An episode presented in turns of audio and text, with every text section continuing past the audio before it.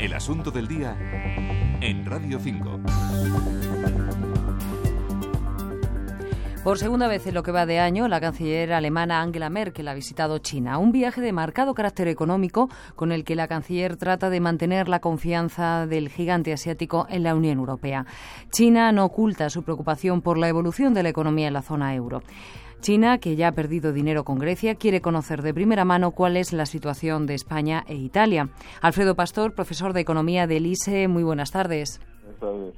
Profesor, China ha decidido, pese a las dudas que tiene sobre la zona euro, seguir comprando deuda. ¿Es una buena noticia? ¿Puede ayudar a que los mercados recuperen la confianza en, en nuestro país o en Italia? Sí, es una buena noticia y puede contribuir, efectivamente. Ajá. Eh, ¿Qué podría ocurrir en caso de que China decidiera dar marcha atrás y dejar de comprar deuda? Bueno, sería una dificultad añadida, ¿verdad? Pero de todas maneras hay que pensar que el problema de la deuda no es un problema de la zona euro en su conjunto. La zona euro en su conjunto tiene muy poca deuda externa. Son algunos países como España, Italia y también Portugal y en pequeña parte Grecia que tienen deuda frente, fundamentalmente frente a otros países de la zona euro. El problema de la deuda euro es un problema de la zona euro. Uh-huh. Eh, China quiere garantías de todos los países de la zona euro porque perdió mucho dinero con Grecia. También las pide para Italia y España. ¿Cuál es el grado de dependencia que tenemos de China? Bueno, no estaría mal recordar que ha perdido mucho más dinero con Estados Unidos, porque tiene mucha más deuda de Estados Unidos que se ha de- depreciado muchísimo. El grado de dependencia nuestro, español, frente a China es relativamente pequeño.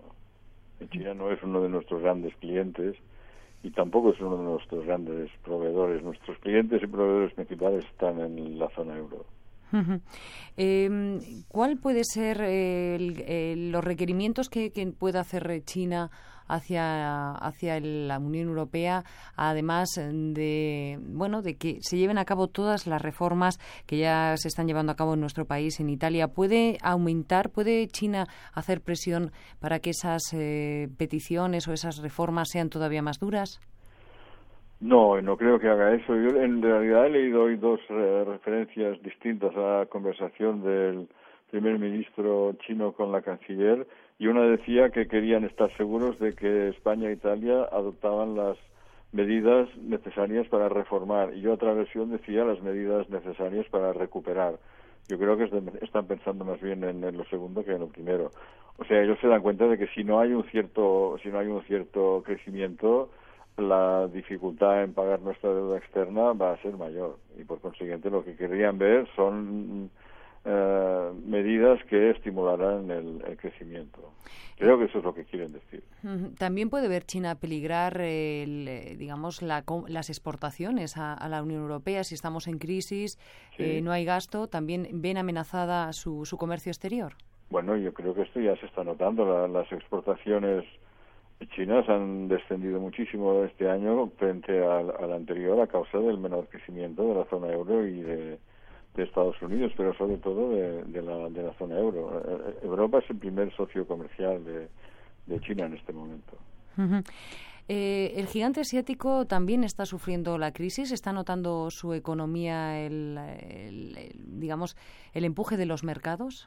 Sí, claro. Eh, está está enfrentada a una disminución del, del crecimiento por la caída de las exportaciones, y tienen también, eh, por lo que he oído decir, un, un problema de recalentamiento interno. Uh-huh.